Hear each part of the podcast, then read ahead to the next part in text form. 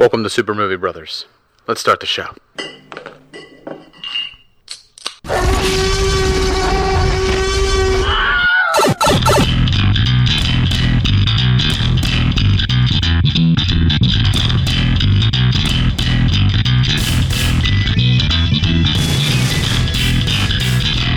Welcome to Super Movie Brothers. I'm your host, Super Movie Brother Dave. I'm your host, Super Movie Brother Jay. And this week, we got a brand new episode. It's been a couple weeks since me and Jay have actually sat down and got to do a new episode uh, for everybody, but we're back in the studio and we have a new episode. We're going to find out what we've been watching in the past couple of weeks since we've been off. And then, of course, we are going to get into this week's news as well as our top five movie speeches. But let's catch up with Jay and find out what he's been up to. Oh, man, are you kidding me? This has been just a nice, relaxing time off, spending time outside finally, just getting some exercise and having fun. That's about it. That's all I've been trying to get into. It's same old shit, man. Work, TV, movies. and hopefully going outside to play some golf or, or run or cycle or something like that. That's that's my life right now. That's it. That's now, it. I haven't had a whole lot of time to watch a whole lot of stuff because I've been I've been busy just doing some other stuff. Uh, but I do have some things to talk about in our What Are You Watching? But I want to know about this picture that you sent me where you had a busted up face and you were like, "Well, that was a fun run." I asked you what what, what happened and you were like, "Oh, that's a story for another time." Oh, it's so uneventful. It- It's the other time right now. What the fuck happened to your it- face? it's it was just me at the park. Um, I ran like four miles, and every mile I did twenty five push ups. And I think it's a mixture of the movement of going up and down like that, and the heat, and my allergies. That's all it was. I didn't even notice I was bleeding until the very end, and I was like, "What the fuck is on my shirt?" And I just thought I, I thought the blood on my face was just sweat. You know, I could feel moisture, but like you know, it was a hot day. It was like our first real hot day, and it was like 80 degrees, and I'm just you know loving it. So like, what what happened here? Were you like going down for a push up and your arms were just like fuck no, and then your face ate pavement? Is that like what happens? No, I, I think it was just a leaky faucet. a leaky I just faucet. I, look. I'm serious. I think it's just you know the heat and my aller. I have bad allergies in the spring. You know my eyes. And, a leaky faucet. yeah. look, the the, coca- the cocaine days are gone, David. I, it's just the allergies now. That's what you say about like piss that like dribbled down your leg when you didn't shake it enough times. You're like, ah, just a leaky faucet, you know. this is why I don't like- go commando. I wear underwear. All right, so uh, confession time for COVID nineteen. I have not worn underwear in like three weeks, and I am now like a proponent of no longer wearing underwear. My pants fit me better. I Does feel more comfortable. I, Now, I don't just don't you feel like the chafing, like a little bit, like the rubbing, like the I don't know. not at all. Not oh, you know at what all. it is? You got to have a. it's the probably our new sponsor that's helping that. That's probably what it is. Yeah, well, yeah. No, uh, the, the the the chafing is uh, it's not a problem because I wear like I wear tight jeans like anyway, so like it kind of like they kind of like cup it, they kind of like hold everything there, stuff. Not to Mm. Mention, I like like going into the store and it's like, look at that bulge. You guys see that bulge? No, I see that bulge. I like it. I like it. the, No, the little um, the little turtle shell. The little turtle shell, yeah. No, I just, I'm just not. A, I just, I don't know. Like, I was just like, why wear underwear? I'm not really going anywhere. Like, I'm going to to work, I which mix is it a- up when I feel a little ballsy. Like Yeah. I'm like, you know what? Let me throw on some basketball shorts and go to the grocery store. Let me get a little adventurous. every day is a ballsy day for me because I'm no longer wearing underwear. I'm just I, I'm, I'm tired of it. I, it's it's restricting. Now you know, n- not to mention I have medical reasons to not wear underwear anymore. So it's like, yo, there we go. Oh, true. True. I'm not true. not just I'm just gonna be freeballing it. Now I did mention that to uh, to our friend uh, Sean from What Does It Matter podcast when I was over there, and he's like, "No, dude, don't do that." He's like, "He's like that is terrible for you," and I was like, "Really?" He's like, "Yeah." He's like, "Gravity's gonna take hold like so much sooner on you." He's like, and then one day you're gonna sit down and you're gonna sit on your old man balls and you're gonna pop one of them because it only takes like eight pounds of pressure per square inch to pop a testicle, and I was like, "I'm not there yet." I'm not. I'm not at that point. It's not. It's not. It's not a worry for me that I'm going to sit down, and pop a testicle. So I'm just gonna um, I'm gonna continue doing it. I like the way it feels. You know, just like uh just like we we told you to take the seat off your bike because you know if it'll it'll feel better for you when, you- when you ride. Embrace it. Embrace it. All right, man. That's enough catching up with you and I. Let's get into what are you watching? What are you watching? What are we watching? He's trying to watch some illegal channel. Always watching. No, no, no, go past this. Past this part. In fact, never play this again. All right, man. What'd you get down to watching this week? Well, you know, I watched a lot of things. I mean, we had some time off, and I watched a couple movies, some older movies. You know, I re binged the Before series, but I just want to ramble through some TV shows that I watched and actually finished. Um, for the majority of them all, and a couple documentaries that I called as well. So other movies I'll get to uh, some other show, and uh, let me just burn through the documentaries first. So I saw Studio 54. It's a Netflix documentary always fascinated with that that scene, that club. It's infamous. The parties, the As we just said, the cocaine days are behind you. yeah, I was always fascinated with it. So this is a really cool little documentary, a little bit you know behind the scenes of it all. Uh, a couple better looks of inside the actual club and what was going on. So it's pretty bonkers, and it, it was a pretty cool little little documentary. Uh, Incarius. I've never so I've never seen. We're, we're gonna get to Incarius That- that in a little movie? I never I never saw the Mike Myers you know movie Studio it's- Fifty Four. How it's was that? okay. It's okay. It's glossy. It's fun. Right. Um, you know, it, it does it's semi accurate. It's semi accurate. I mean it's you know for So- a movie it's not that bad. So let's let's get into what you just said, Incarius, because I'm gonna have to correct you as I always do. Do you even know what I'm talking about? Icarus. It is Icarus? Is it it? Icarus is Ah. about it's it- it's about the steroid trade, uh, Yeah, the you are steroid right. use Shit. Mm-hmm. of of Olympic athletes, Russian Olympic athletes, He dies. And Yes. the filmmaker Yeah. actually smuggles out the guy who was responsible for the testing of the Olympic athletes, and Mm-hmm. he has all of the information on like the doping scandal that went on in the Olympics with the Russian athletes uh, over the past like decade, and we find out that it's been pretty much their their their entire like there's an entire division of people who are literally hired in that country to work to hide the fact Yes. that all of the all of the Russian athletes in the Olympics have been doping Yes. since like the 1960s. Yes. Yes. And he this this turned out to being way better than I ever expected it to be. Well, not even the filmmaker expected it to be what it was. He was exactly. He he was just trying to tell a story. He had no clue he was going to find this inside man who was like, you know what? I'm fucking ready to blow the lid off this stuff, but you got to get me out of the country because Well- the remnants of the KGB are trying to kill me. Well, he like, stumbled into he stumbled into it was just the right time situation almost, you know, like he he wanted you know, he was a cyclist. It was a it's a big part of the cycling world. He he you know, he was um it's a it's a big part of it. So he wanted to see if he can get away with it. He's a- you know, he's a well-to-do guy. He, he has Right. money. He doesn't, you know, really have a job it seems like. And he came up with the idea for the documentary right after um right after Lance Armstrong's Exactly. big scandal. He's like, how widespread is this? Like, what are we dealing So he with? wanted to see if he, as an honorable guy, um, just going through his own channels of a already a, a very you know prideful accomplished cyclist himself to see if he can actually work the angles to to dope and get away with it but also see at the same time if it does enhance his ability. So as that goes on, and as he, I don't want to spoil it per se, but as things go on and he progresses with this guy who helps him, very eager, very jovious kind of Russian uh, scientist who has a, a plentiful history of helping other athletes dope and cover it up.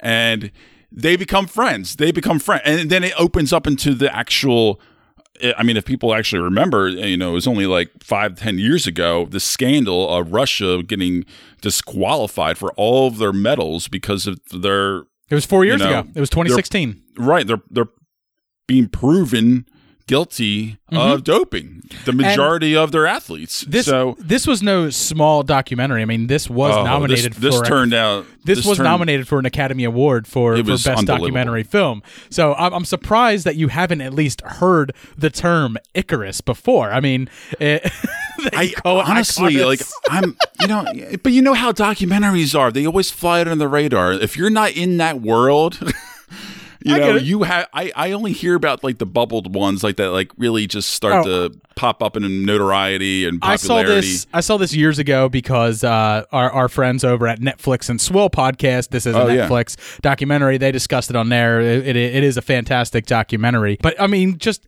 in school, you've never heard of of Icarus. You know, uh, No. Icarus flew too close to the sun with wings made of wax. no It's No. probably it's probably a story you should read for a man such as yourself. There are times where you fly a little too close to the sun and get yourself burned. Jay, come crashing to the ground. Uh, so it's- I it's hope a- that doesn't happen to me ever again some, someday it will. Well, s m- maybe some people can go listen to our Patreon episode of your dating stories through COVID nineteen and see just how close to the sun Jay is getting with his yes wings of wax. and that's what I was referring to exactly that the fear man the fear and the boredom Porn star It's- it's Jay. hitting. Porn star Jay. oh god All right, man. So other than other than Icarus, uh, Uh, what else did you yeah. get down to? Trump, an American Dream. So he has a documentary out there on Netflix as well. And my buddy Matt told me about it while we were running, and I was like, "Really? I cannot believe I didn't hear about a Trump documentary out there." Now I'm sure it's not obviously not approved or anything like that, but it is a pretty straightforward documentary. You know, it's just essentially kind of like a cliff note overall point of view of his life, essentially, as you know, up until now.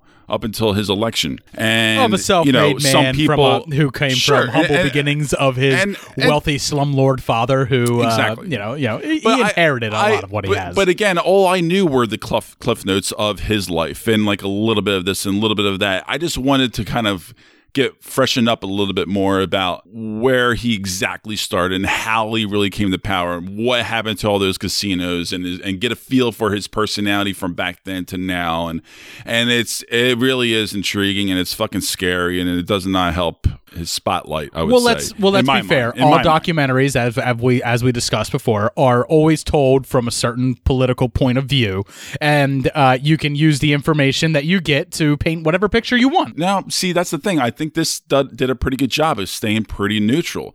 You know, the people the, that knew him that were on the documentary were either working for him or friends. You know, some naysayers, some you know friends. It, it, it, but the fact is, a lot of it was just matter of fact. It was just facts. It was mostly just facts, and some cuts of him talking, and that maybe shifted a little bit of the narrative. But still, it's his personality. It's just the way But he there, is. there, there are always other facts too. So I mean, Perhaps, I, perhaps. Me and you, we don't get very political on the show. No, so and I don't wanna get I- into I- it, Yeah, you know. I, I'm just saying, like you know, with any documentary, you always have to take it with a grain of salt because there always is that there always is that opposite opinion with with, Sure. with the, the different facts to spin it and and be skewed. Of course, and that's why way. there's always multiple documentaries on a certain subject. A lot of times, you know, different kind of viewpoints on a certain subject, and I and I understand it, and that's probably why I didn't hear about this documentary, uh, maybe because it wasn't 100 percent approved. But and it also It's all good. It's may all good. not be that good. like as far that's what as I'm like, saying. It's documentary it's- films go. Th- it just didn't wow me. It didn't overly educate me any more than what I kind of already knew. But and there were some other things, you know, as far as behind the scenes about his businesses and stuff like that. But um, that was kind of intriguing. But you know, it was fine. It was fine. It wasn't anything special. Put it that way. So let me just ramble on some shows that I finished that I thought were worth watching. And if you're a heavy hitter in the Jay's Indie Corner film type fan, you know, maybe Hulu's Normal People will be up your alley. I thought it was a well respected show that they, and I appreciate what they were trying to do. I didn't love it because I didn't love the characters. But I did appreciate the balls that they had with the show and having a different take of a love story, kind of like a Harry met Sally, but a very dry British sense. or no, no, I'm sorry, not British, uh, Irish sensibility uh, to it. Westworld season finale, I thought it was very disappointing. I didn't care for this fucking season at all. Really disappointing. Um, surprised they actually revamped for another season. Uh, I believe it's season four. So that's disappointing for me. I think they just need to let this thing go. I'm not. I've been saying for a while. I think HBO is clamoring for for things. I think occasionally they have a good a good HBO original movie that comes out. Mm-hmm. I, I I think they they have Watchmen, which I thought was was pretty stellar um, for its first I season. still should watch that then. I, I I didn't think it was that good. Um, so I never gave it a try.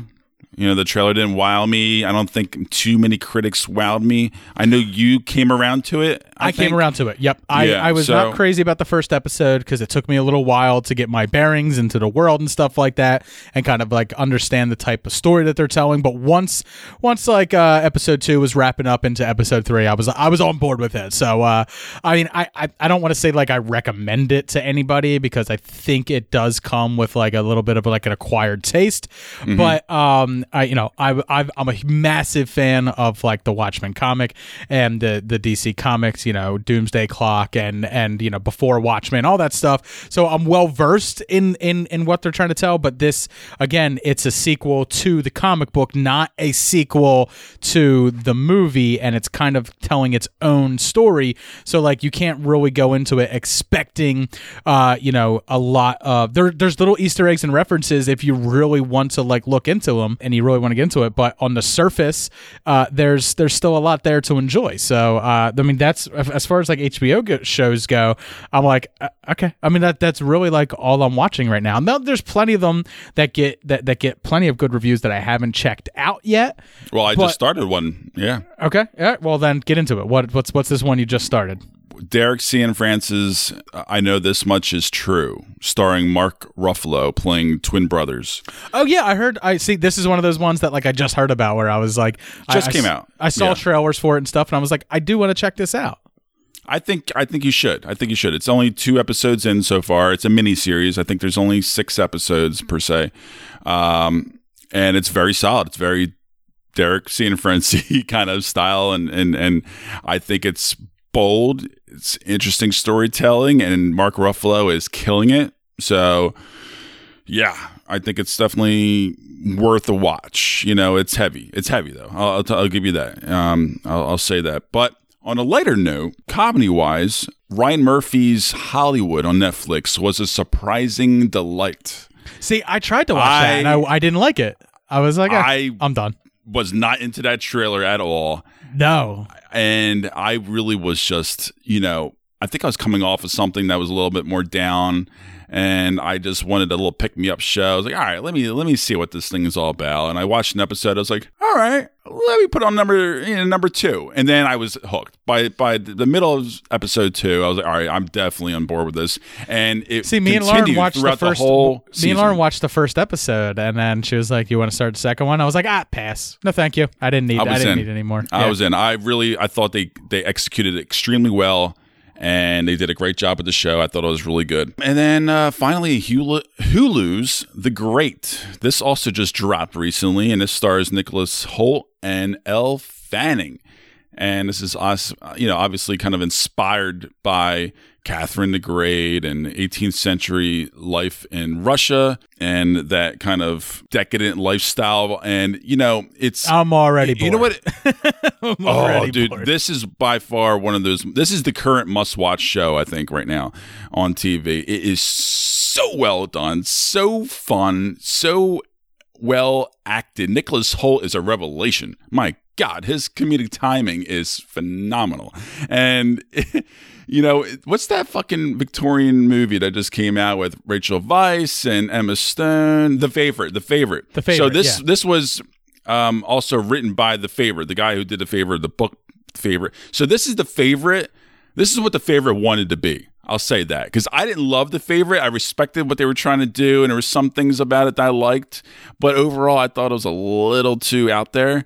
And this movie, kill. I mean this this this series just kills it. I mean, it's It's it's it's brutal and ruthless when it needs to be, but it's also absolutely funny and hilarious and original. You said Russia. You said Russia, so I'm like, oh, all right. So this is about like this is about like the czars and stuff like that, but it's not. It's the Prussian Empire.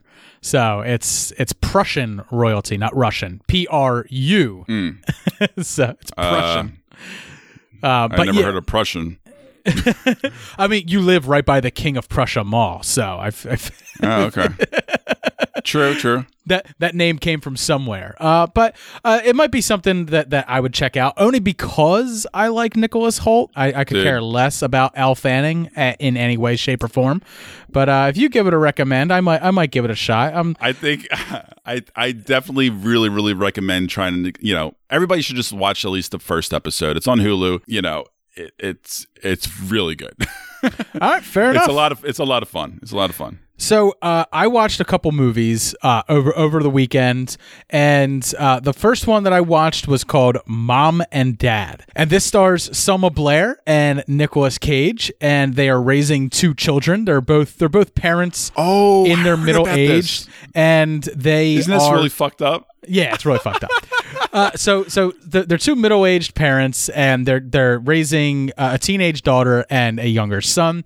And a pandemic breaks out where something is going on that is causing parents to want to murder their children, just their children. It's not like anyone over a certain age is going on a murderous rampage. There is some sort of virus or bacteria or some sort of contagion that is causing parents to ignore their parental instincts and reverse it and want to kill their children. Ultimately, I like the premise and I like Nicolas Cage here. I like his overacting. How'd it get burned?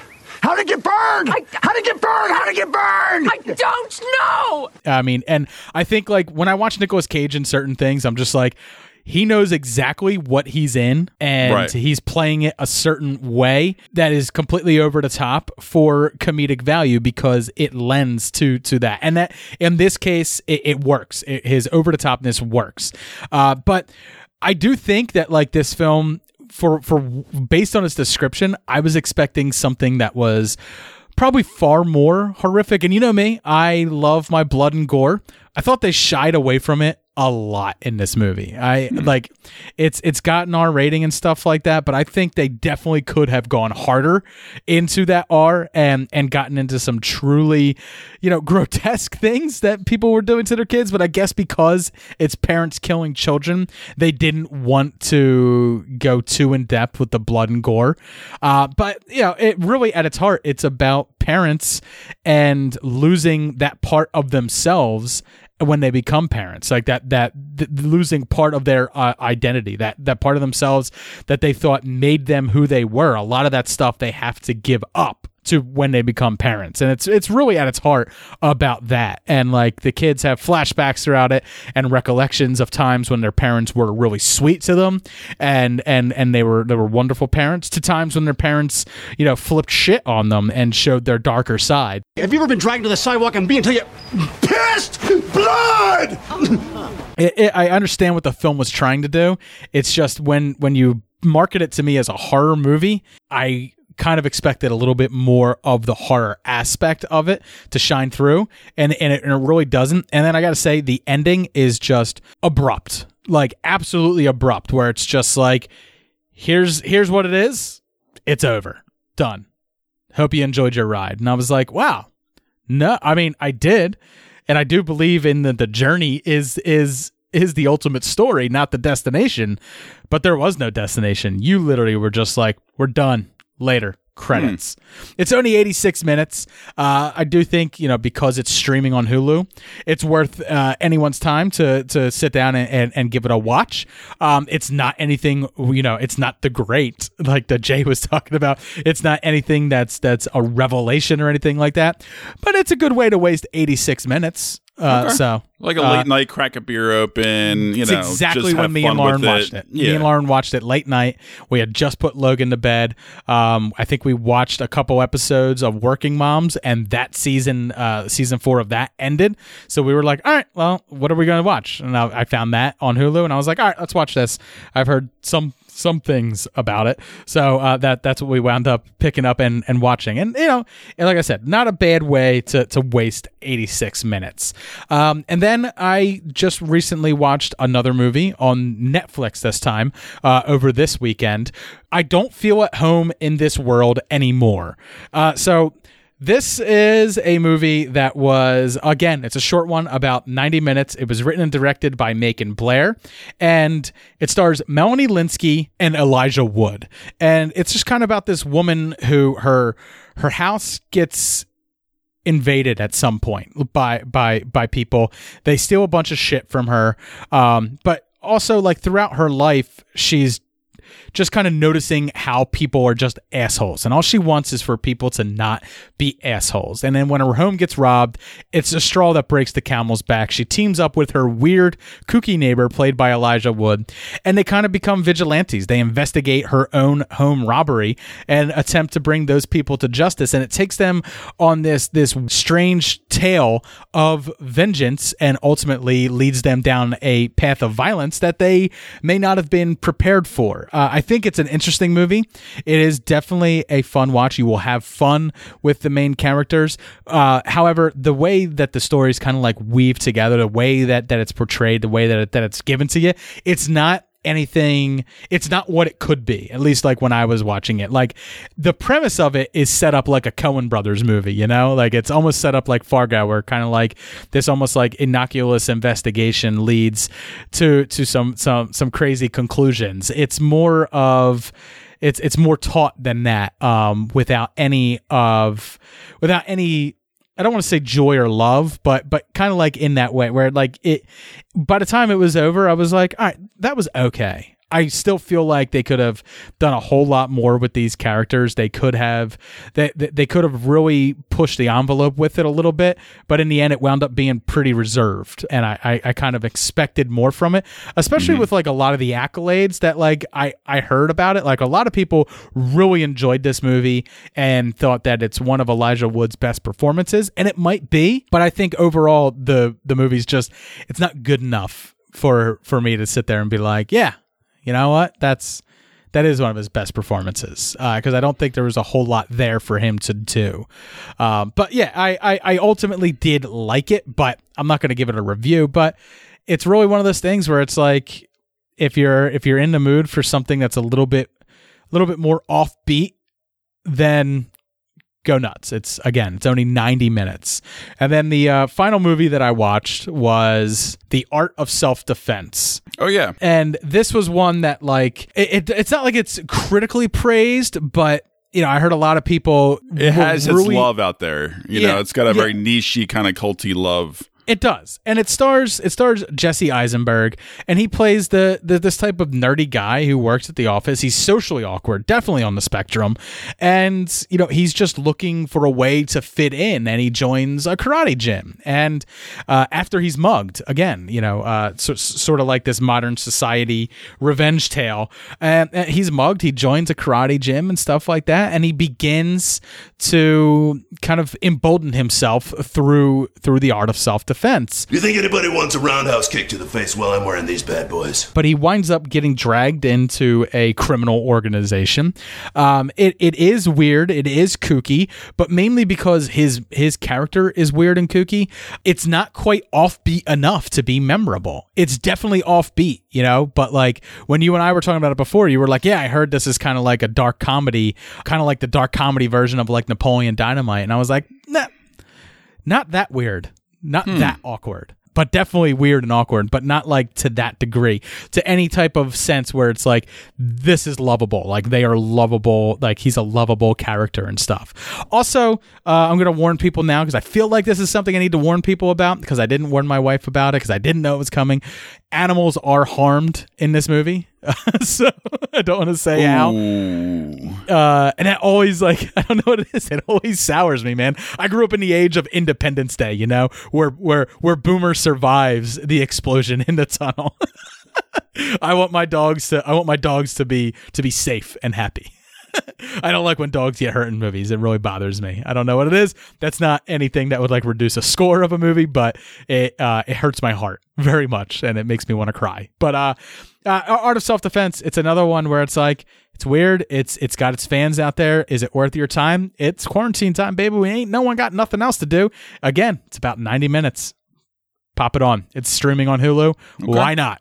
But like again, like if I were to grade like all these movies, all of them C plus B minus range, like all the ones I'm talking about, like that's that's where these exist. All these these three movies that I just discussed, and uh, And every so, but every so often though, even those kind of movies, they they hit a certain chord where you might just love throwing that on for a quick watch. You know, uh, but none of these ones I'm interested in ever going back to. I'll never okay. watch any of these again. I'm never gonna go. I'm never gonna get the the the inkling to be like, you know, what? I really want to pop that on again. It's it's just not gonna happen. That's why I mean, like none of them are like none of them have a character that's like that lovable or have like any memorable moments where I was like, that was just awesome. And then finally, uh, what I got down to watching, the final thing that I watch is again, Jay, I binged an entire television series in several days but this is an old one and it's in the animation realm. Uh, what just came streaming to Netflix was the Avatar: The Last Airbender cartoon series that was on Nickelodeon back in the early 2000s. I think it started in 2003. And I absolutely loved that show when I was young. Uh, when I say young, I don't mean a child. I wasn't a child. I was a freshman in college, like when the show was on. So I think it was 2005 is when it premiered. Uh, now I'm looking at it. So I was a freshman in college when this show premiered, and I was watching it and I enjoyed it. I love this show. It's about you know the the young airbender Aang who was frozen in ice, woken up by two by two water tribe people, uh, Katara and her brother Sokka, and they find out that he is the long lost Avatar from 100 years ago and they help him fulfill his destiny of learning to bend all four elements bending water bending air bending fire and bending earth. And he goes on this adventure and ultimately has to end a 100 year war by taking on the fire lord uh, who plans on world domination. But it's not really about I mean, it, while that is the end game it is really about a, a coming of age story about this kid and growing up and the friends that he makes and the legacy that he leaves behind. And i absolutely love it. It's it's it's funny. It's got a, a ton of heart and it, it it grabs my attention. And i haven't seen it in over over a decade and a half. So i was like you know what? I'm popping it on man. It's been been 15 years let's take a ride back. And I, I, I'm so happy that I did. I enjoyed every minute that I was rewatching this series. And uh, if you've never seen it, it's now on Netflix for you. Like I talked about My Hero Academia a couple weeks ago, um, and like uh, you know, we were just talking about Clone Wars and and other Star Wars animation in the weeks uh, in, in the past two weeks. This is something that I think is in that vein. Again, like Dave Filoni, the guy who did the Clone Wars and is now an executive producer and writer and director on The Mandalorian. He was a director on this show, uh, and he was one of the creative forces behind it. So it's got a pedigree, and I think it's definitely worth your time after you finish the Clone Wars. If you're still one of those people catching up on that, or or you know Rebels and that stuff over at Star Wars, and you haven't seen Avatar: The Last Airbender, don't judge it by by the uh, M Night Shyamalan movie. You know he only made that movie because his kids loved this series so much. That movie was garbage. Go back and watch watch this whole series. It's only three seasons, and each season's twenty episodes long, and they are thirty minute episodes. Uh, but there is a a lot to fall in love with here. You know, you'll have a favorite character by the end. You'll have something that that, that you grab onto that you're like. I really enjoyed that. This this show actually brought me to tears at, at two separate moments. So um, that's that's a lot for a cartoon, you know, to like bring you to tears. so I can't imagine. you just have to watch it to get it, Jay. And I, I, I think you would actually like it. Like, you know, when we talked about Game of Thrones, we talked about like what's west of Westeros. And I like th- the type of magic and the type of creatures and the type of things that exist in this world. In my mind, I'd like to think maybe Avatar: The Last Airbender. Maybe that's what's west of Westeros because it kind of feels a little Game of Thronesy. You know, there's different different kingdoms, different different lands, different creatures, different mm-hmm. magics, all this different stuff that's going on, and it all interweaves together and tells tells a story. I, I really enjoy it. So, man, that's it. That that's what me and you got down to watching this week. We got some news that we got to get through, so let's head over and let's get into some news.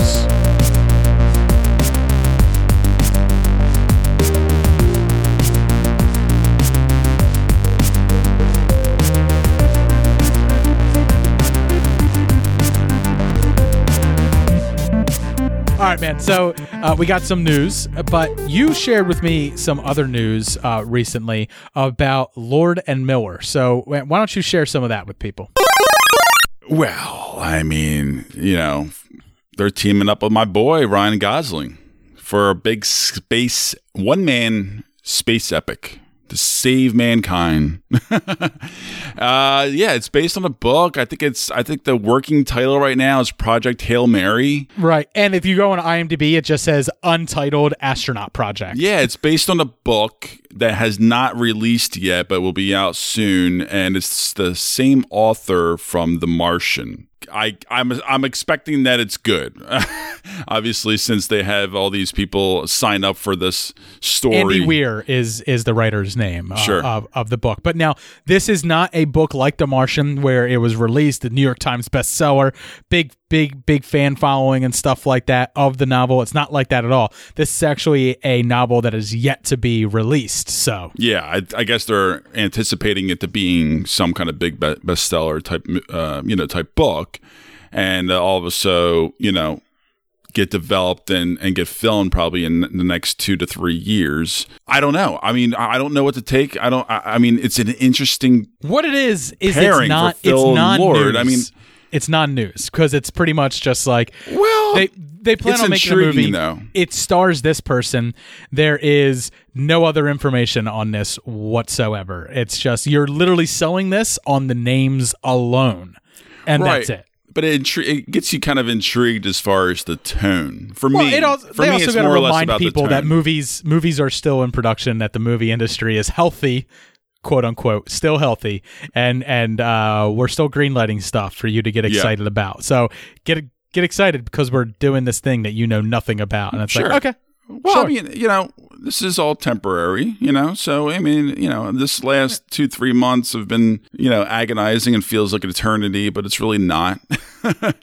um, you know, it's going to be a weird year. It's going to be a transition year in 2021, and 2022 We'll be completely back to normal. That's my mindset going into everything. So, um, yeah, I mean, why not keep, you know, plugging along? And I think you know my mind the way it's going i'm i'm leaning more towards like that kind of moon style you know comedic vibes like a little bit of that dramedy type stuff where it's a bit of a drama but it's got some comedic elements mixed into it uh one person alone uh, but Lord and Miller, you know, it's that's that's interesting. I mean, they they are very, you know, they haven't done too much, but they are very hit or miss, and they got some beloved projects under their belt. Next news story. All right, Jay. Scream is getting a reboot, reimagining, remake, whatever you want to call it. They are going to be coming out with another Scream movie. They're calling it a relaunch, which I guess means they are still keeping in the vein of everything that happened in Scream 1 through 4. It's just been a couple years since there was a Scream movie. Uh, they're probably just probably going to call it Scream, my Well, guess. Every generation needs their own scream. or the scream. You know, maybe they'll just put a the in front of it. The scream. but anyway, uh, this is going to be directed by the directors uh, behind 2019's Ready or Not, which is a film that I you know, really enjoyed. I loved Me the, too. I, I loved the meta-ness of it. I loved the, I loved the humor in it, uh, and I also loved the blood, the gore, and you know, it, it was just a, a ton of fun. Is ultimately what it comes down to be a fun horror movie, and I do enjoy those.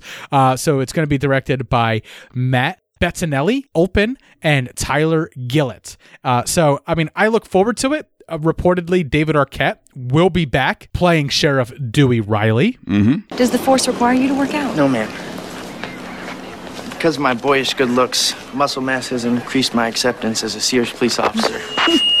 you know, take that for what it's worth. If you were excited for more Dewey, obviously there's no word on whether Sydney will be in it or not. Uh, or whether Courteney Cox will come back with really bad bangs like she had in the third movie.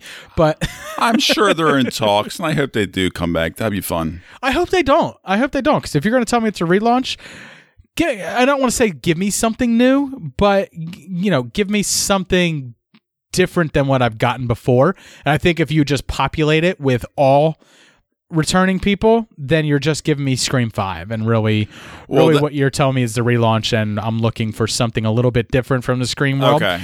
kind of like what they did with with Halloween, where it's like we got the baddie, we got the we got the final girl, we got them back, but everything else is new. You know, all it's all new characters and stuff like that, uh, with the exception of those two. So if you give me David Arquette and you give me, you know, the Ghostface, then okay. We're there. I, I'm cool with it. You know, that's that's all I need to tie me to the original ones and tell me a whole new story. Give me something different. Fair enough. In Yeah. this meta horror realm that Scream loves to live in. So, next news story. So Scarface is coming to screens again, and I know this has been around for a while with Antoine Fuqua. I think was the biggest So uh, many- so many times. recently that was attached to this project. Project, Was but it uh, wasn't there a prequel like not too long ago too, like ten yeah. years ago? Yeah, lots Like- of things. Lots of things. I don't need. All right, so confession time. I do not like Scarface. I am not a fan of it, and I I'm not particularly either. I like parts of it, you know, some things Right. about it, but I don't. As a film as a whole, no, no, no, not really. I know that comes from a place like when I watch it, I was like, there is some brilliant filmmaking in there, but I know it comes from a place where Right. it has become a, a anthem and it winds up meaning so many things to to so many people. And it's like, you know, when when, when I see like a guy who's who, who's who's dressing like a gangster and stuff, he's got a Scarface poster and he's like, Tony Montana, man, that guy did it. And it's like, you completely ignored the lesson of Scarface because it was not that Sure. crime pays. It's literally that crime doesn't pay, Right. And that you will get your comeuppance one way or another, lead you down a path. I, and uh, I, I do think that that's one of the more interesting things about it. You know, because is it's going on to mean something different to, to Sure. different people. Like I watch Sure. that and I'm like, man, I am never touching cocaine, Michelle Michelle Pfeiffer, or or uh, or Exactly. Miami ever in my life. Like th- those are those are hard rules from watching Scarface. I'm never going to touch cocaine. I'm never touching Michelle Pfeiffer. I'm never going to Miami. Exactly. Right. And some people think it was the coolest thing in the world and they took Right. it the other way. Like this is a guy from nothing that brought himself up to to be somebody. And it is that. The motherfuckers went after him and he, you know, But at the same time, he defended himself and that's that. I watched The Godfather and I'm like, brilliant, you know? The American Yeah. dream being being literally put on three hours of film for me, and I fucking love it. And and you could argue the same thing about that. So, but anyway, uh, it's it's it's got Mm-hmm. Oh, a, so it, it got a new a director. remake, new director. Antoine Yeah. Fuqua is out. Luca Guadagnino. He is the filmmaker be- behind recently Suspiria, the remake of the horror classic, and also Call Me by Your Name. A bigger splash he did, and I think he did another film as well with Tilda Swinton uh, that was well regarded. Yeah, so I, I I find it. Well, I mean, I guess like you could say it's like surprising, yeah. at the time, De Palma was like sort of like that art house type filmmaker um, And Luca for the original is. Scarface, Yeah. and and so I mean they're they're clearly trying to to emulate that in some way. So I think I recently also heard that it's going to be relocated to Los Angeles as well. yeah, so am I excited for it? No, not really, because I'm not a big fan of of Call Me by Your Name. You know. So, or, or or the remake of Suspiria. I also find it odd, not odd, but like interesting that this director is going to be doing his second remake now in just under two years. Um, And I think you know if if if I were him and I've got such good buzz behind me, I would definitely make this the last remake that I'm doing for a little while, and I would go out and do something original. Next news story.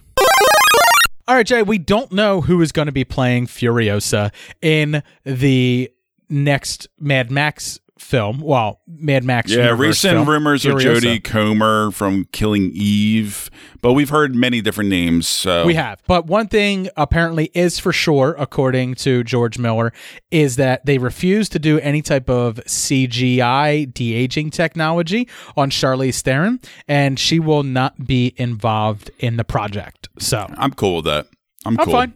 Yeah. Fine. I really loved her in in Mad Max Fury Road, but let's face it. I mean, if if if we can recast who who Max is, we can recast Furiosa and stuff like the- that. the we money- don't need these yeah, to tie together. The money needs to be in the budget, not the actors in this world. This world does not need a name. It just needs good acting and good production design and stuff. You know that that's Absolutely. that's where the the finance needs to go into. That's it. Next news story. RJ, real quick before we get into some of the bigger stuff that's going on over on the Disney Plus side, our boy James Cameron, who is reportedly, uh, apparently, you know, the Avatar sequels are going to cost over a billion dollars to make. Which is absolutely insane. Oh, Disney's never going to make that money back, but clearly Disney's pot committed. Maybe you know what it is. Avatar I sequels. bet it makes it for like Avatar two, just out of sheer curiosity. Maybe, maybe. doubt it. But I not doubt it. a- after that. No way. There's no way. I, I don't see these things doing uh maybe let let's say I say max max eight hundred million dollars. I Yeah. think that's that's that's it max. That's That- about my projection. Yeah. yeah. 800 million but i don't think it's even going to do that because we're, we're talking a sequel that is 11 uh, a sequel to a movie that is currently 11 years old. By the time one of them comes out it'll be 12 to 13 years old and it's really not going to be anything that's in the zeitgeist or anything that anyone cares about outside of maybe the curiosity the looky-loo of going to see it. But james cameron while he's steeped in in the creation of these avatar sequels uh, he in an interview with Empire stated that one of his favorite movies, he calls it a quote unquote guilty pleasure, is Resident Evil, the 2002 video game adaptation, You're all going to die down here. which was directed by Paul W.S. Anderson, went on to spawn multiple ungodly amount of sequels, and he is currently uh, making Monster Hunter, another video game adaptation movie, with his wife Milla Jovovich, who has been with him with all the Resident Evil movies. This is one of the greatest filmmakers of all time, James Cameron. I can't take that title away from him, despite the fact that I think he's absolutely crazy with these Avatar sequels. I can't take the fact away from him that he still gave us Aliens, The Terminator uh, 1 and 2, and True Lies, and so many other fantastic movies like The Abyss. You know, he gave us all that. So he, he solidified himself as one of the greatest filmmakers of all time, but this is one of his favorite movies. And I guess, I mean, Duty from Shaken Not Nerd, he absolutely loves this movie. It's one of it, it made his top five list of zombie movies. I remember when I was discussing that with him. So I guess um, this is not a movie I go back to. It's not a movie I watch, and I'm like, I got a lot of there's a lot of fun there. It's bad. It's real bad. Next news story. All right, Jay, final news story. Uh, we're going to lump all these together. Tons of casting news coming out for The Mandalorian Season 2. Temuera Morrison, uh, who played Jango Fett and all the clones in, throughout the prequels, oh, well, well, Attack of the Clones and Revenge of the Sith, will be returning for The Mandalorian Season 2. Rumors are that he is reprising his role as Boba Fett, which I don't think that's true.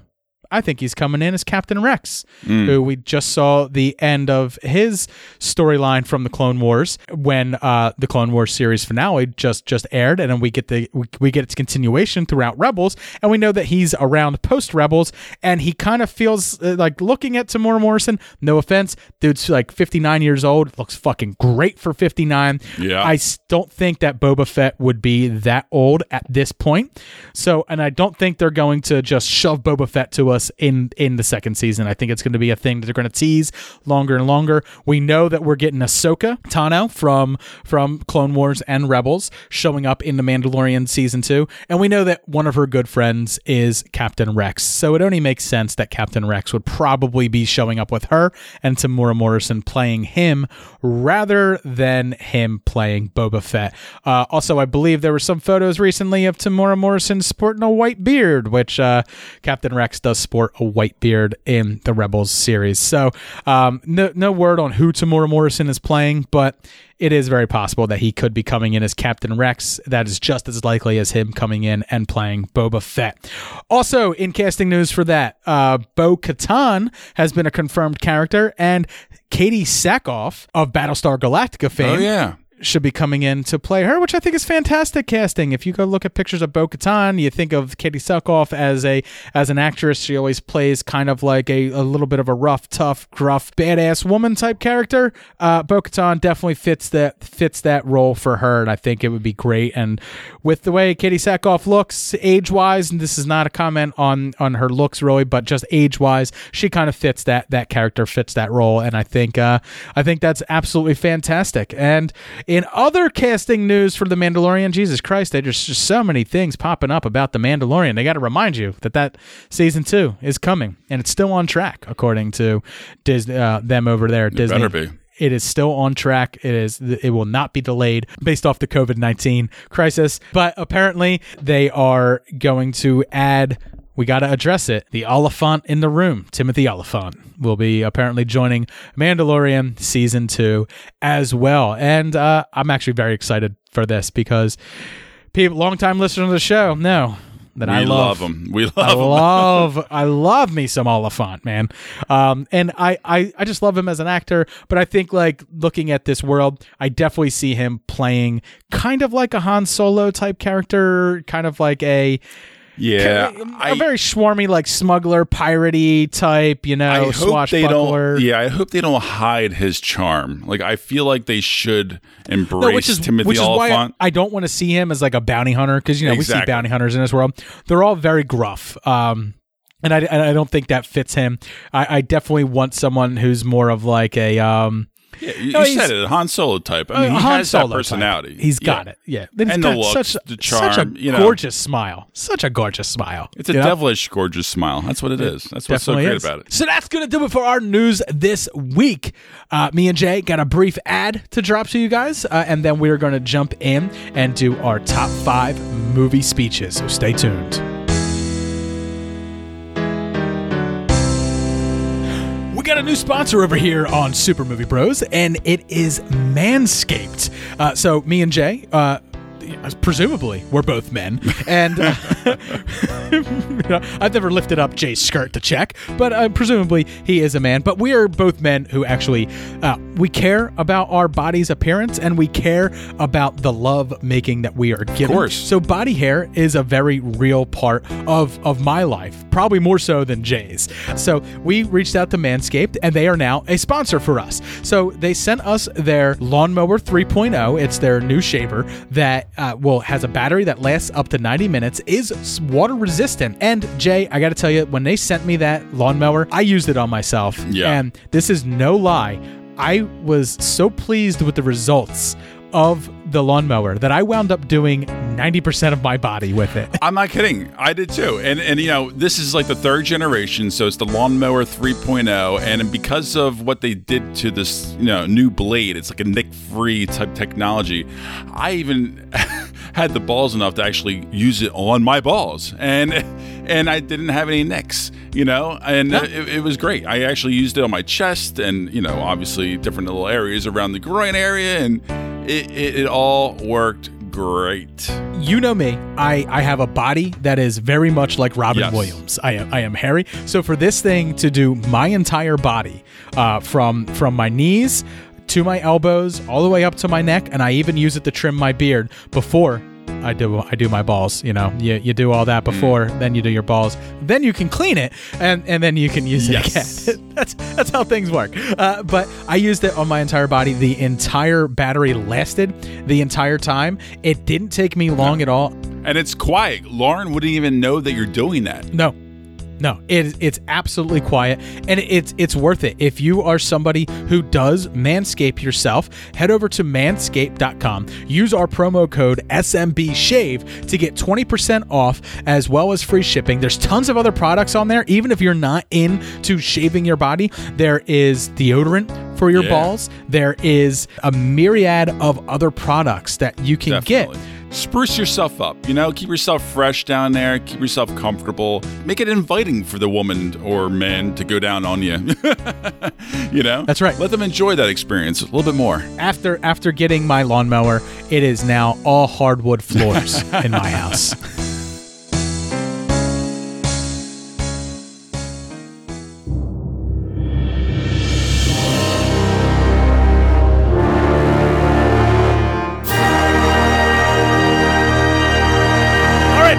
Time for me and Jay to do our top five. It's been a long time since me and Jay have done a top five, and I was watching a movie recently where I was like, "Damn, that is a just a fucking fine speech. That is just a good one minute of dialogue of one character addressing other characters, and it made me feel something." So I, that made me text Jay and say like, "Hey man, I want to do top five speeches," and he's like, "Why?" And I was like, "Because." I'm hmm. inspired. like we're in this moment, I am inspired. I feel something, and that's what we're doing. Uh, so we're gonna do our top five movie speeches, and one of the things that like we were discussing was how many people does someone need to address for it to be a speech? And I decided that there only has to be one other character present, one other person. Yeah. We're not going to do that they're addressing multiple Sure. people. I, and I and I certainly tried to make sure that it was you know and all right I'll be honest like my my top two it's a one on one both of them both of both of those scenes are one on one type scenes but um I think they're worthy enough and and and all of my other ones especially the honorable mention ones as well they all are in front of an audience so it is what it is. some some may complain that these are monologues uh, more so than speeches. Same difference I think let's face it. It's it, it, it, same difference. It's just a, a snippet, a moment where some truly great things are said, and it, it it may make you feel a certain way. But the important thing is that it's delivered in a way that inspires the characters Exactly. in the movie. Great acting, great directing, great writing, great execution, and better yet, if it delivers a punch for the movie overall and it enhances it, that Absolutely. makes it even that much better and that much more greater. So, Well, let's get started with yours, Jay. What Absolutely. your number five? number five, I am I'm including this for my number five because I think it is not so much inspiring, but it's inspiring in a greedy way. Not Michael Douglas's infamous Wall Street greed is good speech, but Wolf of Wall Street from Leonardo Yes. DiCaprio. The Steve Madden speech in particular, the hype up speech for him to get his employees motivated to push this stock. I have been a rich man and I have been a poor man, and I choose rich every fucking time. Because at least as a rich man, when I have to face my problems, I show up in the back of a limo wearing a $2,000 suit and a $40,000 gold fucking watch.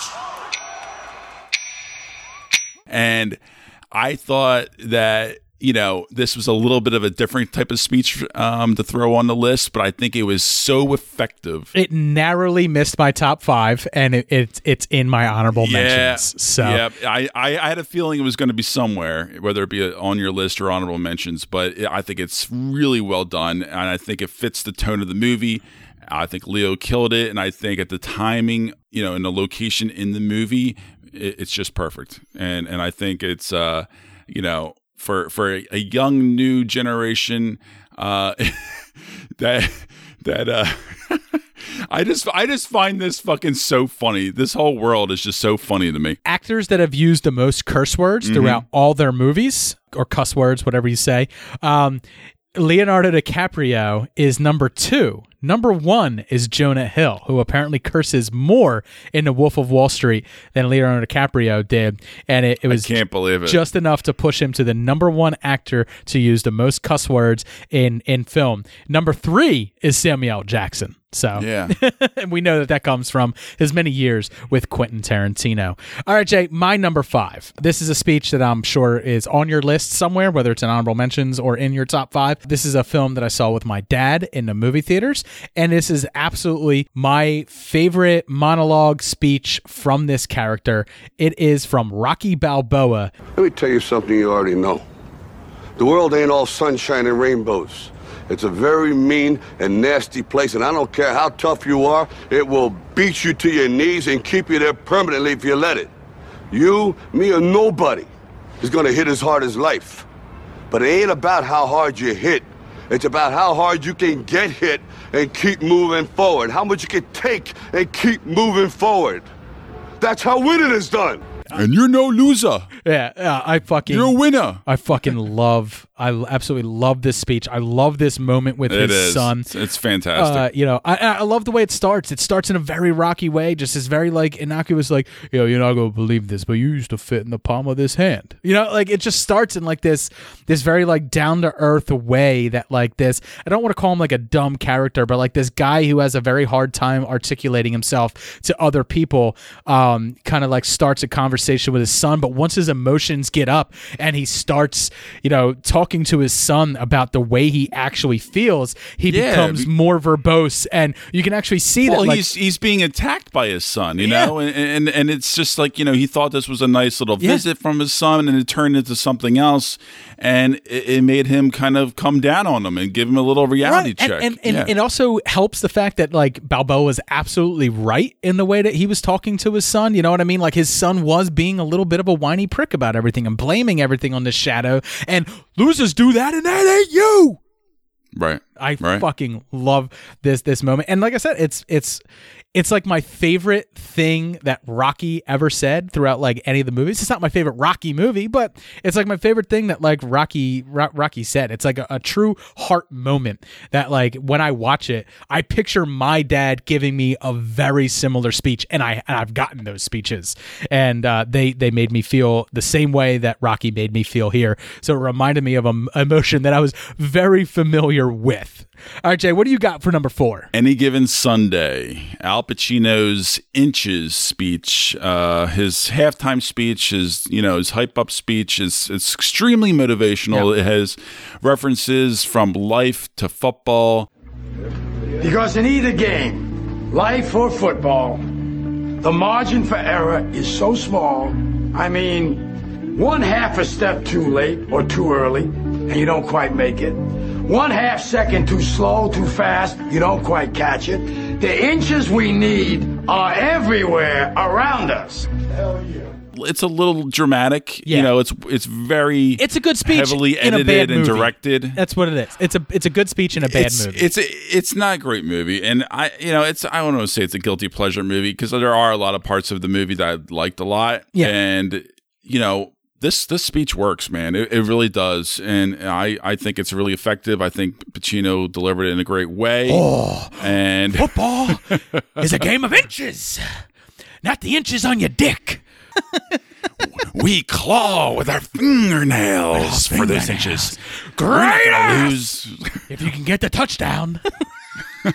anyway, uh, no, I loved it. I, I just thought it was, uh, you know, it was one of those things where, you know, during during some research, I saw it pop up every once in a while. I was like, ah, I don't know, I don't know, and I finally just, you know, was watching a bunch of different videos and came up on it. Sure. And yeah, it, it I, you know, it hit me again, and I remembered. I was like, holy shit, this this really.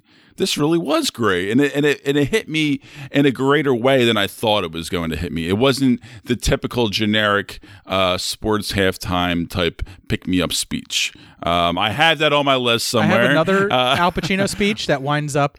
Uh, I believe like it, it just got knocked off. He has many. He Yeah, has many. It yeah. just got knocked off of my honorable mentions list, uh, so it's not on there. But it's it's the ooh speech uh, that he gives in "Scent of a Woman." That's an absolutely fantastic speech as well. So he's he's definitely had his moments.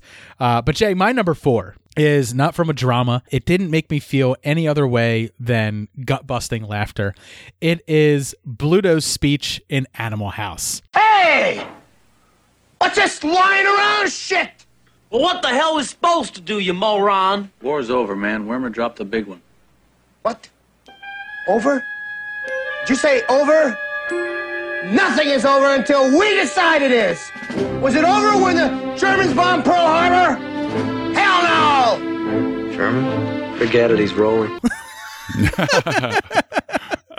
Bluto's inspirational speech to you know, to, to the rest of the fraternity is absolutely one of my favorite like just single moments both in that movie but like in film history like i absolutely love that speech and belushi just delivered it in such a fantastic way just the way he played the character of bluto was awesome and uh, if you've never seen animal house what the fuck are you doing with your life jay what's your number three D two, the Mighty Ducks. Wow. So this is this is my cliche halftime speech. And I'm Gordon Bombay, Minneapolis, Minnesota. We're Team USA, gathered from all across America. And we're gonna stick together. You know why? Because we are ducks, and ducks fly together. That's right, Jan. And just when you think they're about to break apart, ducks, fly together. And when the wind blows hard and the sky is black, Ducks fly together! And when the roosters are crowing and the cows are spinning circles in the pasture? Okay. Uh, ducks fly together! And when everyone says it can't be done, ducks fly together. Now, this was my first speech that I ever came across, obviously, because this was a very old movie, young Yeah, it's an movie. I was early a film kid. for you as a kid, I yeah. loved this franchise uh, so much, so much. And, you know, this is the sequel. So, Right. I don't quite remember the speech, but I do know that it ends with Well- all of them wearing Ducks jerseys instead of the Hendricks US Team USA jerseys. sure, they're, they're representing uh, USA and they're losing and, you know, they're down 3 0 and he th- they, think, they think they're just lucky to even be there. And they're just kind of content. And, you know, the great Gordon Bombay, baby, he gives this like calming and great uplifting speech that kind of helps motivate the players as individuals and and and and try to get them up and that they're teammates and they're ducks, baby. They're ducks. Quack quack quack, baby. Quack, quack, quack, And quack, Mr. Ducksworth. Quack, quack, quack. And then they Gordon, come out stop and they quacking. come out wearing the Ducks jersey, which I have somewhere probably in the attic still. You absolutely do. Uh, I do too. and and uh and yeah, they go out there and they fucking win it. Also, great win it. great branding and marketing for Disney and the new hockey Oh, team that they had just kidding me? purchased, the Anaheim Mighty. Ducks. So, Yeah. uh, or just started, I guess you could say at the Yeah. time. So, all right, Jay, my number three is a speech by Captain Miller from Saving Private Ryan. This is the one where uh, he gives it all up, man. He wants to know what the pool is up to, what, what the pool on him is up to, and he tells everybody who he is, where he came from, what he does, and I fucking love this speech. I I, I just Mm. love the way he's addressing all of his men you know, and he's like, you know, I, he teaches history in a small school in in Pennsylvania. He's like, you know, where, where I'm from, people, you know, people hear what I do and they go, oh, that figures, you know, and he, it's just kind of like this slice of life moment where he's very reflecting on on who he is, what he's had to do, where he is now, and what he's being asked to do. And if that means, you know, if if, if Saving Private Ryan gets him a ticket home, then I'm going to do mm-hmm. it. Sometimes I wonder if I've changed so much, my wife is even going to recognize me whenever it is I get back to her. And how I'll I'll ever be able to to tell her about days like today. Uh, Ryan, I don't know anything about Ryan. I don't care. Man means nothing to me. It's just a name. But if, you know, if going to Ramelle and finding him so he can go home, if that earns me the right to get back to my wife, well, then, then that's my mission. You want to leave? You want to go off and fight the war? All right. All right, I won't stop you. I'll even put in the paperwork. I just know that every man I kill, the farther away from home I feel. I fucking love it, man, because uh, his whole crew has been divided on this mission from the onset, from the very beginning. None of them understood why their lives were worth any ounce of of Private Ryan's, and Right. now they're. You know, the, after his speech, they're all they're all willing to to roll on to Ramelle and guard the bridge along with with Yeah. P- Private Ryan, then get his ass home. And uh, and we all know how the movie ends, but I just love this moment of him addressing addressing the men and just giving up the gambit of the the shroud of It- mystery that has yeah. been around him. It, it, it needed to be addressed. It, it was it was a good timing. It needed to happen. Yeah. and it, it was a really just before the third thing. act, we set up the entire Sure. movie that no one Yep. knows who Ru- Yep. Captain Miller is, what he's all about, or anything about him personally. They set it up in the very beginning of the movie, and they give us uh, end of second act payoff to lead us into the third act, knowing the man and his determination, and you know, also seeing what it takes to be a good leader and why his men follow him and love him so much. So. Well, my number two, your number five, Rocky Balboa. Now, if you know what you're worth, now go out and get what you're worth. But you gotta be willing to take the hits and not pointing fingers saying you ain't where you wanna be because of him or her or anybody. Cowards do that, and that ain't you. You're better than that.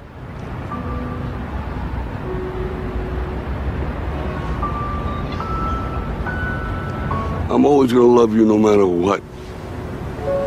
No matter what happens. You're my son, you're my blood. You're the best thing in my life. But until you start believing in yourself, you ain't gonna have a life. I yeah. All right, man. It's it's his speech with his worth it. son. I'm telling you, man. You know, it came out of nowhere. I wasn't expecting it. Um, it's not the best movie. No, but it's, it's, almost like the movie It's doesn't not that bad deserve to have this moment in it. I, I kind of agree. I kind of agree. But, you know, it, it's fucking effective and it kills me every single time. It hits a punch. It, it hits a punch with me. You know, it reminds me of, you know, speeches with my father, I think, in a lot of times, in a lot of ways, in different moments and, and, and, and in our lives. And I don't, I, I just, it just fucking hits me, man. It just, it gets me. I love it. I think it's really well executed by Sylvester Stallone and, um, and Milo and, and, and, you know, it's just, I, I love it. I think it's, um, I wish they had a little bit more of, together, of stuff though, like this, you know, for Rocky to, Yeah, to do. yeah. I mean, I th- I think Creed has has its moments. Nothing as powerful as this from the character of Rocky, but it, it has its moments and it has its Rocky isms. Yeah. that, that that work for for that. But at the same well. time, you know, it's coming to the point where, especially with this kind of movie and this kind of speech, it's got to hit personally more. You know, I don't care about you know the you know whatever like a cliche type best speech maybe for a movie. Yeah, it's got to be a great speech and it's got to be a great monologue or whatever it might be. But it's got to hit me personally a little bit more, and it does. And this is one of those speeches that does do that. So, Absolutely. obviously, you know, the Mighty Ducks was nostalgic for me, and that was my first real thing that hit me hard and kind of stuck with me ever since. And you know, it's very polished and uh, cliche per se. I don't care; it still Hey, works. Sometimes for cliched one, speeches work. You know, the mom, yeah, or not the mom, but the the, the daddy speech and all that stuff. pff, come on, definitely hits a punch. My number two Yep. comes from Pulp Fiction. It is the speech uh, from Samuel Jackson to Tim Roth's character, uh, where he kind of explains Ezekiel Wow. twenty five seventeen, the path of the righteous man. You read the Bible, Ringo? Not regularly, no. Well, there's this passage I got memorized Ezekiel 25 17. The path of the righteous man is beset on all sides by the inequities of the selfish and the tyranny of evil men. Blessed is he who, in the name of charity and goodwill, shepherds the weak through the valley of darkness, for he is truly his brother's keeper and the finder of lost children. And I will strike down upon thee with great vengeance and furious anger those who attempt to poison and destroy my brothers. And you will know I am the Lord when I lay my vengeance upon you. I've been saying that shit for years. And if you heard it, that meant your ass. I never gave much thought to what it meant. I just thought it was some cold blooded shit to say to a motherfucker before I popped a cap in his ass. I saw some shit this morning made me think twice. See, now I'm thinking maybe it means you're the evil man and I'm the righteous man. And Mr. Nine Millimeter here, he's the shepherd protecting my righteous ass in the valley of darkness. Nice. Wow. I'm I'm a little surprised. I absolutely love this moment in the movie. Obviously, it's the movie coming full circle, but it's also the coming full circle for Jules's character. Uh, you know, uh, he's been. It, it kind of seems like he's been at odds with himself and what he does for a living the entire movie, and here it all comes to a head where the movie began, and I absolutely love it. I think it's it's one of those perfect movie moments, and it's delivered so fucking poignantly by Samuel Jackson in this moment where he kind of just explains who he is and he's looking at a person who's starting out their life of crime in a probably a similar way as he did and he's imparting a little bit of wisdom on them and he's going to let them have their lives and get the fuck out of there or he's Yeah. going to kill them yeah. yeah. Yep. Yep. because the man You're who not- he is isn't dead but he's going to leave him behind but he'll bring him out if tim roth really wants him to i fucking love it because like the way it's delivered you believe him right you believe that he is a man who's done with this shit but that doesn't mean he's not still willing to start shit if this dude ain't willing to let shit go. and I love it. Absolutely love this moment. All right, Jay. Uh, before we get into your number one, what honorable mentions do you have uh, for our top five movie speeches? What didn't Yeah. quite make the list? I have I have three. I have three. I have three fun ones. So the first one is uh, Team America World Police. Well, being a dick ain't so bad. See, there's three kinds of people dicks, pussies, and assholes. Pussies think everyone can get along, and dicks just want to fuck all the time without thinking it through. But then you got your assholes, Chuck. And all the assholes want is to shit all over everything. So pussies may get mad at dicks once in a while because pussies get fucked by dicks. But dicks also fuck assholes, Chuck. And if they didn't fuck the assholes, you know what you'd get? You'd get your dick and your pussy all covered in shit. The dicks, the dicks, assholes, and pussies. I still love that I got you. Me and Mark, Oh, me and Mark from, from our movie cocktails got you to watch this movie. It was a movie homework for you, and you love it, and you love it, and I love that. I, I do. I do. I fucking love it. It's. is I this don't know so? why. Wait, is this I don't the, know why. Is this but the it, it dicks does. also fuck pussies? is this that speech? Yeah, yeah. Uh, okay. Or, or say, or And- is and- it but, the other but speech? also assholes. No, no. It's it's all it's all three. You Yeah. know, and how and how you know. okay, good. and- but it's about like you know the dicks and the, and the dicks and the pussies can't let the assholes win because they'll get shit all, All over it, them, right? Yeah.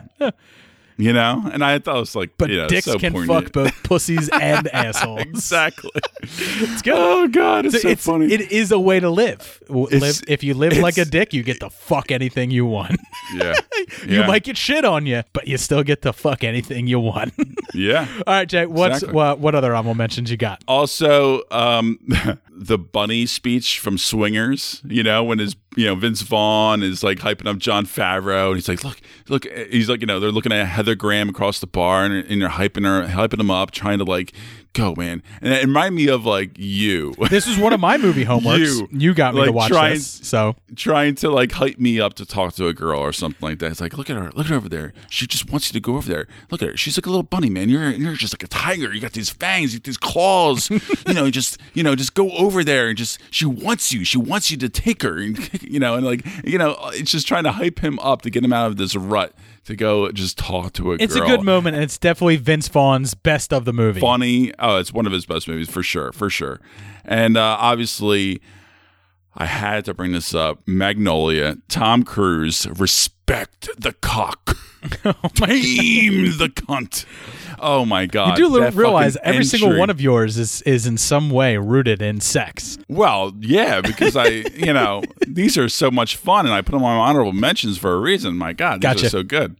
All right. So yeah, they're not. They're, I'm not gonna. I'm. You know, I'm. I'm a little too prideful to put them on my top five per se. But these are a lot of fun, and I they always stuck with me, and I think they're uh, they're pretty cool. My honorable mentions. There was one that I actually cut off um, because I realized there was no one else around. It was just him. The one I had to cut off was Bill Murray's Cinderella speech. In Caddyshack, it's more of a monologue. There's literally no one else Yeah. around him. Yeah, but yep. it's Cinderella story came from nothing. It's in the hole. Oh my god! Uh, like I absolutely love that moment in Caddyshack, but I realized no one else was around to hear him, so it couldn't be on the list because of our one little rule that at least had to be at least one other person present. Mm-hmm. Uh, but again, I had Wolf of Wall Street, which was one of yours. Uh, Mm-hmm. I had the speech from Rudy, five foot nothing, a hundred and nothing. You know, where the janitor gives him that speech. You know, where Yeah. it's all about his heart. Uh, I absolutely love that moment. It's a great sports movie speech, um, but you know, just not good enough to really make the rest of the to, to make it up to the top five. Uh, Training Day. King Kong ain't got shit on me. Love that speech. Love that Uh, moment. Love that movie. Yeah. Oh my god. Uh, there So will good. be blood. Drainage. My straw goes all the way down, and I drink your milkshake. Drink it up.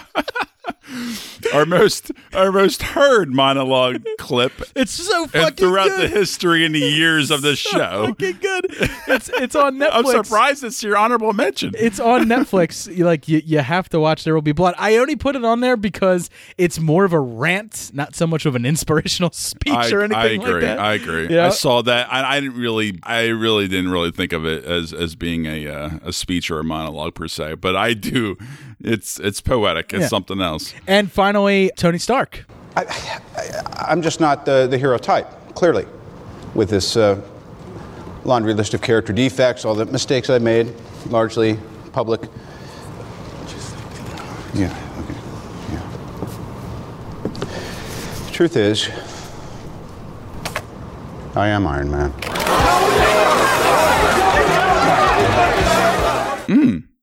Ah, just the way they end the movie on that is just like I am Iron Man. You know, he's Damn, that's a good one. I that I do it's love just that. it's just a, a, perfect way to end that movie.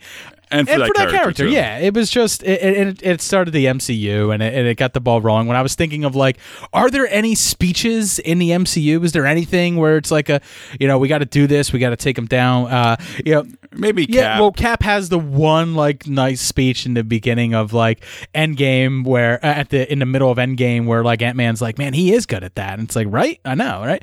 Like that's that's a good speech, but like it's played for comedic effect after it's given stuff like that. But like this is just one that sets the tone for the character, sets the tone for the MCU, and just gets it rolling. So I was like, that's that's the one. Like that's that's the thing. Other than that, it's Tony Stark addressing Congress in a bad movie in Iron Man 2 where he's just like, you know, I successfully privatized peace. You're welcome.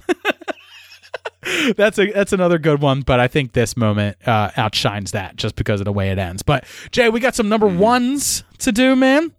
So what's your what's your number one Yep. movie speech of all time? I'm actually now thinking that um, maybe we have the same one. I don't know. Uh, Goodwill Nope. Hunting. So yeah, mine's the, the the bench man, the bench speech from Is Robin this the one Williams. where like, she, she used to fart in her sleep? She used to fart so loud, like that one. No. Uh, because he gives a speech. this is the this is the poignant one, the poignant one, the the, the, the not the one that like breaks down Matt I don't know if you saw this movie, but just about arms. everything Ron Williams says is kind of like poignant in some way throughout this No, movie. I- I which is one of the reasons it didn't make my list. Like this is one of those movies where it's like I feel like that that's the character to watch in a movie, but like everything he says is so memorable and stuff like that. It's hard to pick like pick like one, but also like this movie's just a little bit it's a little bit too schmaltzy for me. Uh, when I went back and watched it recently, I was like, it's just too schmaltz. It's good. It's good. Interesting, It's- interesting. It's too Yeah. schmaltzy though. Yeah, yeah. And you would know about sleeping sitting up in a hospital room for two months holding her hand because the doctors could see in your eyes that the terms visiting hours don't apply to you. You don't know about real loss because that only occurs when you love something more than you love yourself. I doubt you've ever dared to love anybody that much. I look at you, I don't see an intelligent, confident man. I see a cocky, scared, shitless kid. I mean, I think at the time he's he's just confronting Matt Damon for calling him on his shit. You know, Damon previously went to his room and gutted him just because he saw a painting on his office wall and projected what he thought of Robin Williams' character and his life and this and that and gutted him. And he they met up out in a park bench, you know, and and he just kind of went at him like, "Look, I just came across the fact and I realized you're just a kid. You know, you might be a genius. You are a genius. And, you know, you might be able to tell me everything there is about Michelangelo, but you don't know the first thing about what it looks like in the Sistine Chapel and to smell that room and, and see the beauty of that. And ex- you have no literal context of experiences of life. And there is so much more to everything. And you, and, and you can't, you can't This is what inspires him to go out there and get much life. right for sure for sure and i think this is one of those things that for this speech it it it it it, it bookended but it also came out of nowhere this this this whole scene it, it almost you could almost say it didn't even have to be in the movie. You could almost get away with not even putting it in the movie. But when it came out and it came out in the movie and it, and it put it put it in in just the right spot and it delivered that fucking I mean it's almost 5 minutes long and it's mostly 90 90% on Robin Williams Yeah. one take boom killing it and just slaying it and goes from it's essentially don't judge a book by its cover but also live your fucking life and you, you know experiences more mean more than just watching something or learning something or reading something in a book you know knowledge isn't everything you know you have to go out there and use it and live it in life in Well, reality We with have people. very different number ones because mine is oh don't be cliche don't be into uh, don't, no don't tell me it's in the In less than an hour, aircraft from here will join others from around the world. And you will be launching the largest aerial battle in the history of mankind. Mankind, that word should have new meaning for all of us today. We can't be consumed by our petty differences anymore. We will be united in our common interest. Perhaps it's fate that today is the 4th of July. And you will once again be fighting for our freedom. Not from tyranny, oppression, or persecution, but from annihilation. We're fighting for our right to live, exist. And should we win the day, the 4th of July will no longer be known as an American holiday, but as the day when the world declared in one voice, we will not go quietly into the night. We will not vanish without a fight. We're going to live on. We're going to survive. Today, we celebrate our Independence Day.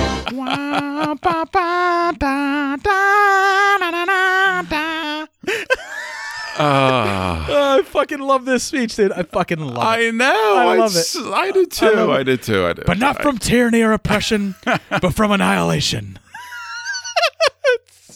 it's, so good. It's so presidential. It's just it's it's the moment of It is. that It's movie. perfect. It's the moment of that movie. It's ultimately nostalgic, but like one of the things that makes it like more memorable for me is like I had a friend Rob in high school who ran for class president, and it came time to like give speeches, and while everyone was just like, "And I'm to work hard," you know, that your student council will work for you, and they're all doing like this stupid like bullshit spiel about like, and he just gets up and he verbatim does. President Whitmore's speech from Independence Day, and he won, and he won because he just he just did that.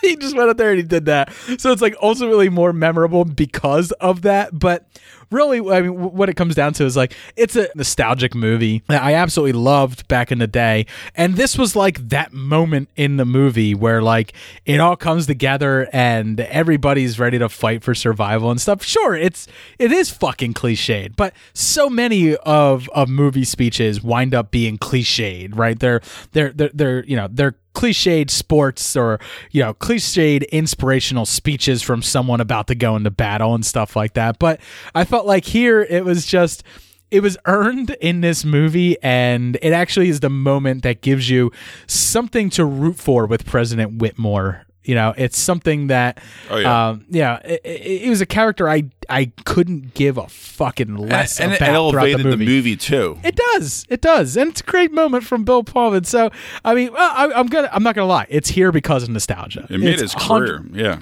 Hundred percent here because of nostalgia. That's. I'm not gonna lie about that. I'm not saying it's the best speech Oh, I, ever. can't, I can't knock you on that because Yeah. I, I I love the speech. It's yeah, fantastic. it's so good. I mean, there's times where like I watch this movie and I don't pay attention to one ounce of what's going on in it. I'm doing three other things at once, multitasking. But when this moment starts, I stop doing everything else and I just watch it. So I just love it. Just love it. It's just uh yeah, it's not like I said, it's not the best speech ever, but it's the most nostalgic. So that's it, man. That's what we got for our number one for Yeah. for, for, for our movie speeches.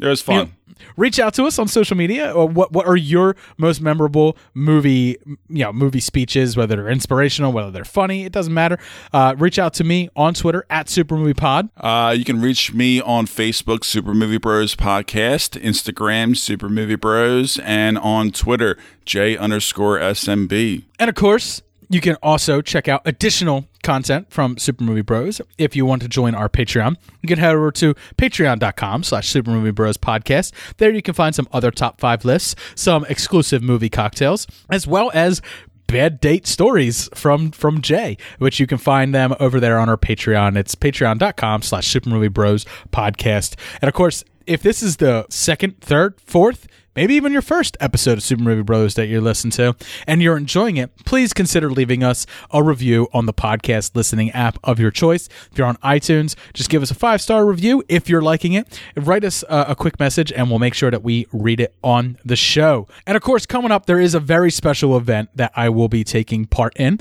I will be joining. Nick and Justin from the Epic Film Guys. I will be on Thursday, May 28th, starting at 9 p.m., doing an exclusive movie cocktail just for them over there. Uh, and I will also be doing our Podly Weds game that we did, same game we did with uh, Countdown Pod, Paul and Wayne. I'll be doing that there with them at 9 and 10 p.m. over there on May 28th. It's for charity, live stream for the cure. So make sure that you tune into the live stream. Follow Epic Film Yeah. Guys on Twitter, on on Instagram, and you will be able to join the live stream. Watch me do that, and if you if you have the funds. Donate for a good cause for Cancer Research of America.